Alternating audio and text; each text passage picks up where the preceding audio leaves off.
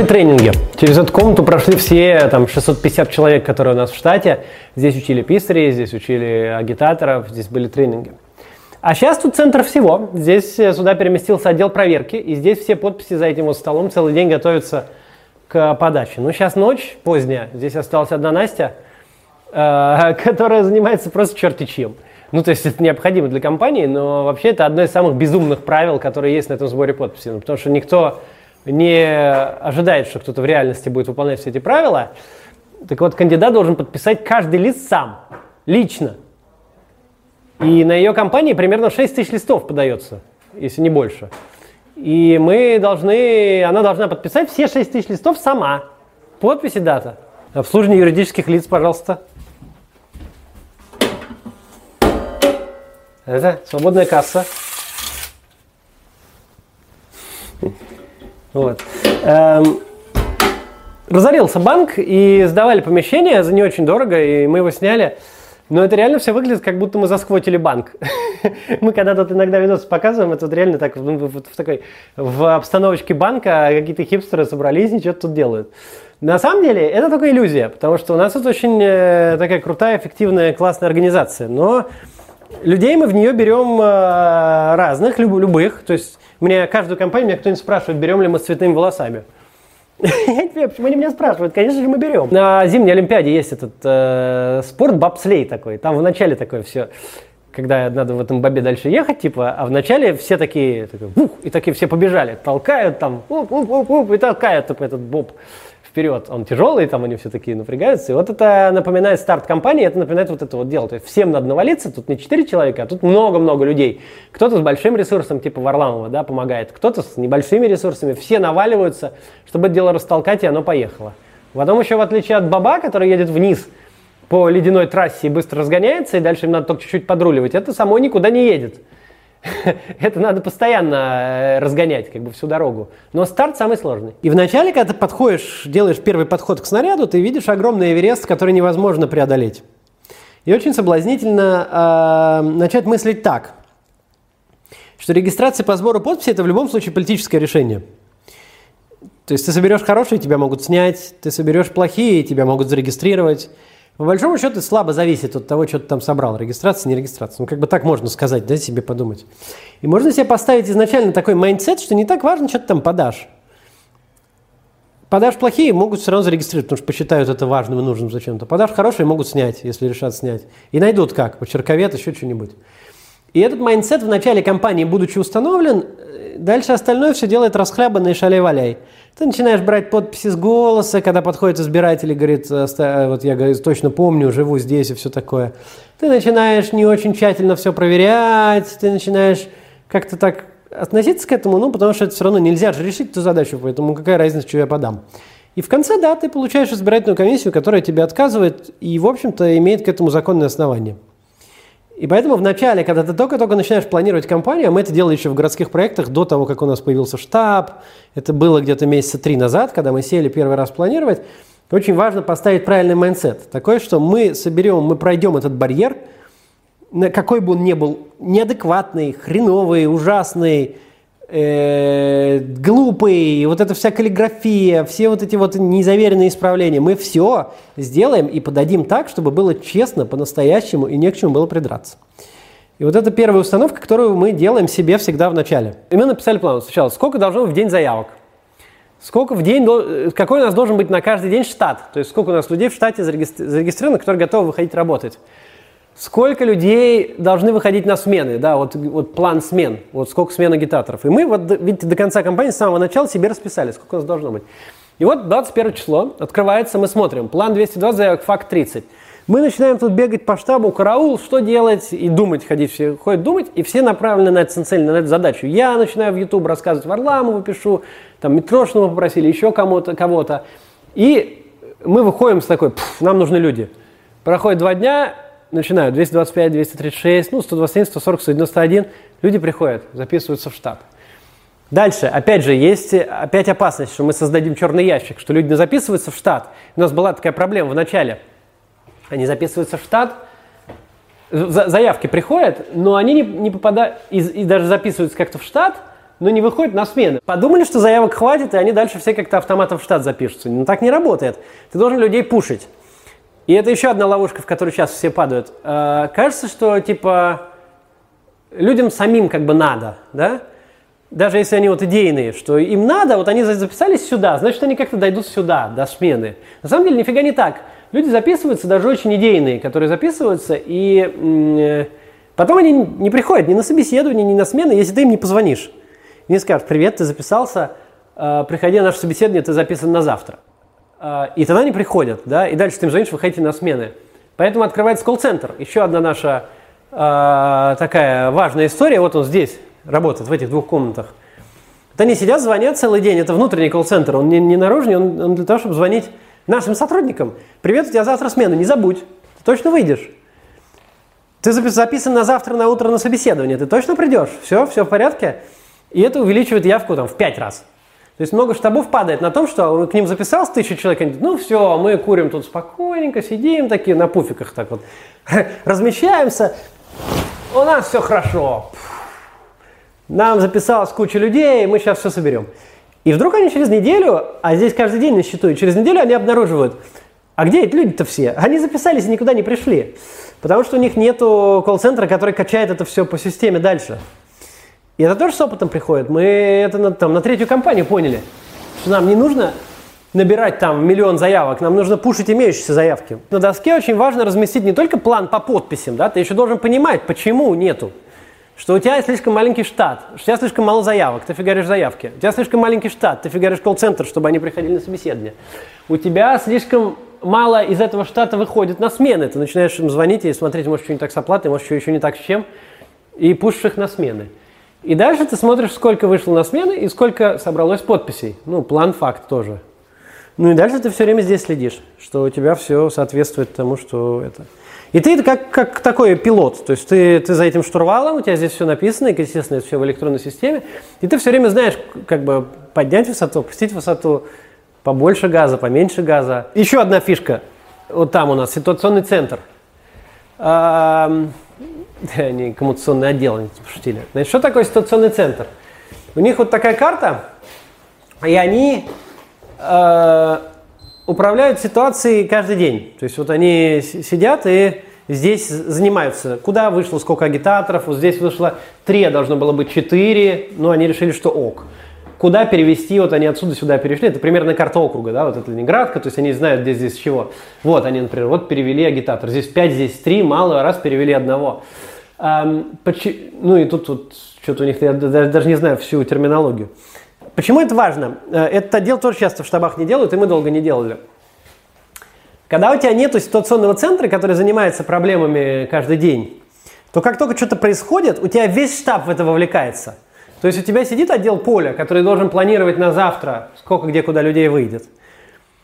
А, или HR даже отдел, который должен а, собеседовать всех и планировать, сколько людей пойдет в штат. И у тебя на какой-нибудь точке здесь начинается, пришла полиция и что-то спросила. И сразу весь штаб, и зам начальника, и я иногда, все вовлекаемся в решение этой проблемы. Потому что он пишет в чат, у нас большой чат, караул, пришла полиция, что делать? И хочется ему помочь. Человек-то как бы, ну наш, ну что ж, мы его оставим. Или где-то там пришел провокатор, когда были провокаторы, прямо было очень много сигналов. И когда у тебя нет координационного, э, ситуационного центра отдельного у которых вся ответственность это только то, что происходит сегодня. Они вообще не думают ничего про завтра, про план, ни про что. А, то, а, о, тут я смотрю, тут газета «Новые люди». Из ситуационного центра взяли. Мы смотрим газеты конкурентов. И главное, что мы... А, тут у них сканворд они решили поразгадывать. это такое. Так вот, э, если у тебя нет ситуационного центра, то весь штаб втягивается в решение текущих проблем сегодняшнего дня, ни хрена не планирует ни на завтра, ни на через неделю. И ты через какое-то время начинаешь просто терять инициативу. Это очень важно, ты должен держать инициативу, ты должен управлять штабом, а не штаб тобой. Ну а здесь, в этой комнате, у нас э, центральный штаб, центральное управление штаба. Я стараюсь всегда сидеть в центре комнаты, чтобы ко мне был доступ у всех. А именно вот здесь. Э, Почему это важно? Потому что э, иногда ну, в таких штабах начинается офисная политика, какие-то интриги, что-то еще. А когда руководитель сидит в центре и все видит, и все к нему могут обратиться, и любой может зайти через дверь, то этого не начинается. Это хорошая практика. И я сижу всегда там, где центр событий. А, вот здесь центр событий был всю компанию, потому что вот там сидел отдел поля, э, здесь сидел эм, иногда ситуационный центр или представитель его, но мы старались его убирать в ту комнату, чтобы он нас не затягивал, но иногда он приходил. А, там сидел отдел IT, который все готовил. А, здесь сидели замы мои и тут зам. То есть вот как. А здесь сидел юрист, который в итоге кандидатом стал. Как мы его здесь. Пойдешь на выбор? Так, я вернусь через часа два. Хорошо. Тебя тоже будем компанисты. Давай. Давай. Что делать? Встать? Нет, на колено, знаешь, вот так. Да, да, да.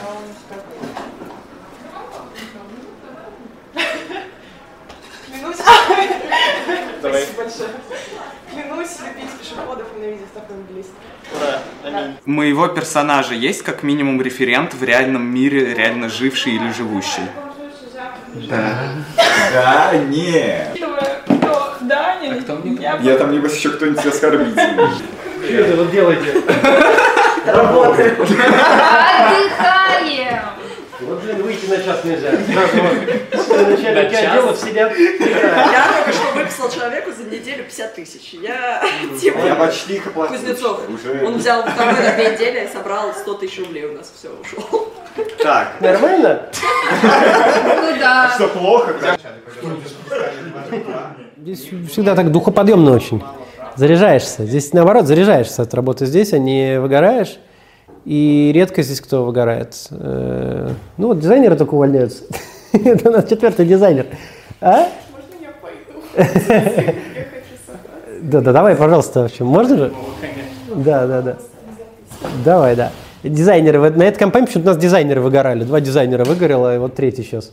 Это не шаляй-валяй, это не хипстерский клуб. Это организация, в ней есть э, руководители, в ней есть э, руководители отделов, в ней есть э, начальники, вертикальная структура, там есть э, те, кто подчиняются другим. То есть это не, не какая-то такая вещь, где коммуна, где все там равны и все такое. Нет, здесь есть руководители, здесь есть структура подчинения. Это not a rocket science, то есть то, что, вот, вот это как раз что-то обычное. То есть, да, ну, управляется все здесь как-то, как в хорошей организации, как в хорошем стартапе. Вообще, кстати, это интересно. Мы здесь говорим на выборах, что у нас день за месяц. Потому что у нас за, за день нашей компании за месяц обычной жизни. Потому что у нас за 40 дней компании организация вырастает из малюсенькой, малюсенького стартапика в, в комнате одной, где сидит три человека, в огромную структуру, где раб- начальники отделов, где тысячи человек бегают в полях, где и все очень четко, то они в этих полях собирают эти подписи, они здесь проверяются. И все это происходит типа за месяц, ну или там за полтора.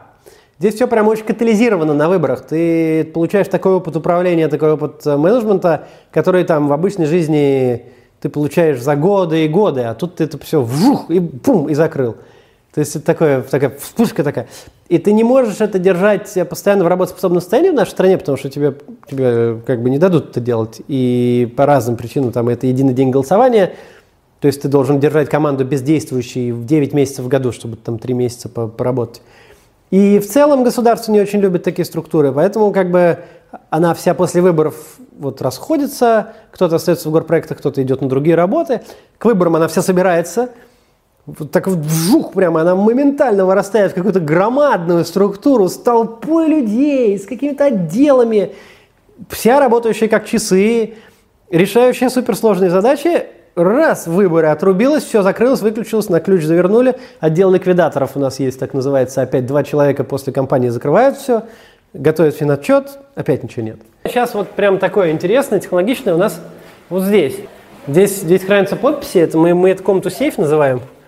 Э, вот, да, у нас тут, да, рассказываю. Значит, э, здесь, здесь сейчас у нас все подписи, и здесь всю дорогу сидел отдел проверки.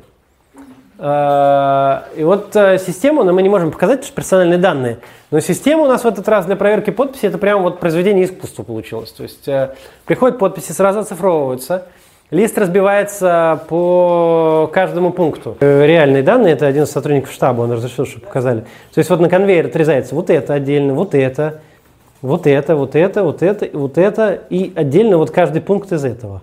И они одобряют, то есть правильно ли написано, правильные ли даты, правильно ли заверение, правильно ли написано, разборчиво ли написана фамилия, и нет ли исправлений. Если есть, говорят, что исправить. Это отдел финансов и документов. А, на первый взгляд э, может показаться, что он не так важен. Типа, ну, что там, документы какие-то. Но на самом деле он очень важен, а, потому что, ну, во-первых, нужно подавать отчет в конце и со всеми актами, и со всеми действиями, которые мы тут сделали. Но даже не это главное, а главное то, что все расчеты между всей командой происходят с помощью этого отдела. А, И если очень тщательно не будут заключены договора, не будут выписаны акты, то начнутся вопросы и обсуждения. Когда мне заплатят, почему мне еще не пришли деньги, а мне заплатили меньше, чем я думал. Могут возникнуть какие-то долги, с планированием проблемы. Поэтому этот отдел очень важен. В отделе документов работает всегда кто-нибудь опытный очень, кто уже много компаний с нами прошел. Это Вера.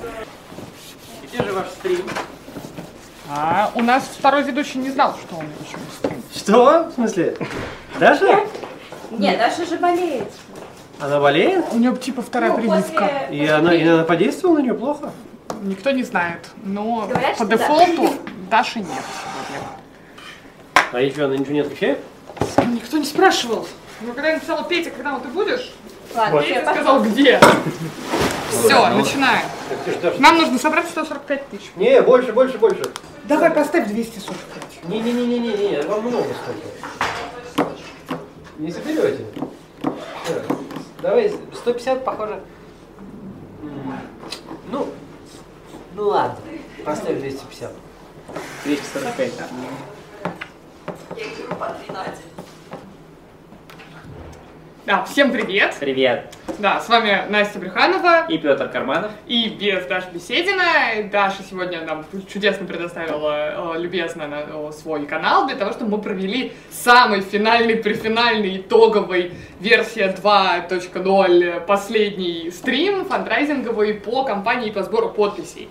Главное, что тебе нужно делать, когда ты планируешь фандрайзинг, меня часто спрашивают, как собирать столько денег и все такое. Во-первых, тебе нужна аудитория, которая тебе доверяет, которая понимает, зачем тебе слать деньги, что ты сделаешь с ними что-то хорошее. У меня есть такая аудитория, я уже 10 лет занимаюсь политикой, и аудитория доверяет.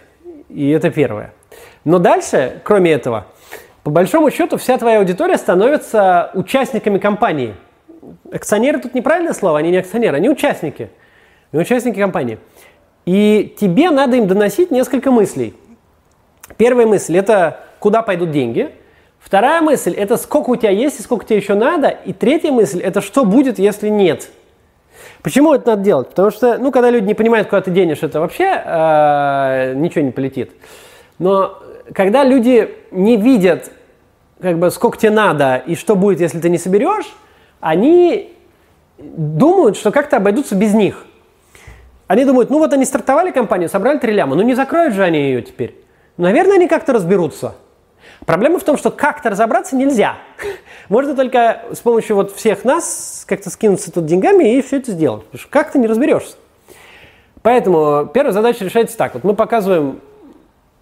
Да, а, еще сборы надо разбить на что-то маленькое. То есть, если я объявлю, чуваки, 25 лямов нужно собрать, все испугаются, подумают, блин, там мои 5 тысяч рублей вообще тут не, не котируются. О чем вообще речь? Или 10, или даже 50. И никто ничего не закинет. Поэтому первое дело, значит, это разбить все это на маленькие куски. Значит, на что тут можно разбить, когда так много денег надо собирать? На дни, по дням. И то много получается, но мы разбили по дням. И вот у нас такое, значит, нужно собрать каждый день. 450, 600, 750, 750. Это сколько надо собрать в день? Значит, объяснение, почему надо собрать столько.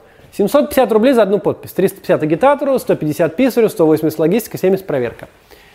Каждый день объявляем, чуваки, завтра мы хотим собрать 800 подписей, нам нужно 600 тысяч рублей. И я целый день постим в Твиттер. Собрано 100 тысяч, а нужно 600. Мы можем поставить только 10 точек из 50, и придется завтра отменять смены. И как бы люди понимают, что будет, если не придет 600 тысяч. И действительно, нам их взять больше нет куда. И вот так мы каждый день делали. К удивлению громадному нашему, мы только один день у нас был,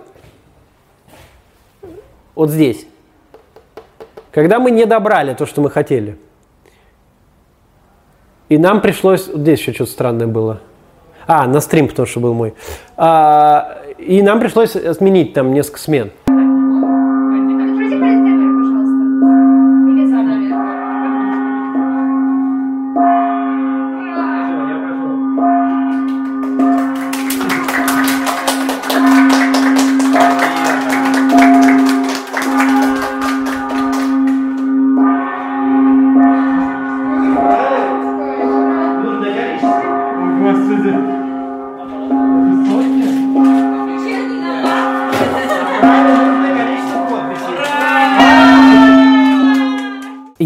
Что реально собирать такие суммы. А оказалось реально. А сбор таких сумм говорит о том, что людям, людям хочется, чтобы была настоящая политика. Чтобы кто-то вел политику по стандартам западной демократии. Не нашим этим всем, какой-нибудь там, не знаю, хрен знает кто принес э, мешок денег, неизвестно откуда, какого происхождения, и ты на него что-то там сделал. Нет, а вот прям так, вот, вот прямо, вот прямо все открытые планы, все каждый день, мешок подписей тоже никто не принес. А, и открытые планы финансов, и все прозрачно, и все понятно, и понятно откуда. Есть на запрос у людей. Люди хотят такую политику в России. Мы стараемся ее, мы стараемся ее предложить. Пока мы, мы тут. Мы ставим флаг «Россия будет свободна» и под ним собираем подписи. И пока мы тут. Посмотрим, что будет дальше. 649, неплохо. Нифига. Да, Вот, смотри, это три с лишним. Вообще классно. Так, Завершили-то как? Когда-то вчера, позавчера сложил все-все-все снова за все дни, ожидая сейчас найти очень большую разницу, сделав две подписи. Да, нет. Я Да. очень обрадовался. Так, получается 17 740. 6. 746. 746. То есть перебрали немножко. Ничего, нормально. Да.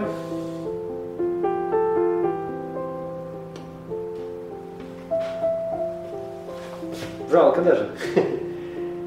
Сколько еще? 5 дней? У нас 6 дней у нас еще. О, как мы прямо. Всегда ты в последний день прямо уже собираешь, последние листы довозишь, подшиваешь. А тут такой мы сейчас будем свободно, спокойно. С запасиком всю дорогу. Хорошо. И походу правда не нужно будет ничего выбирать. Хотя Да, да, да. Похоже, что вот мы прямо все ювелирно попали.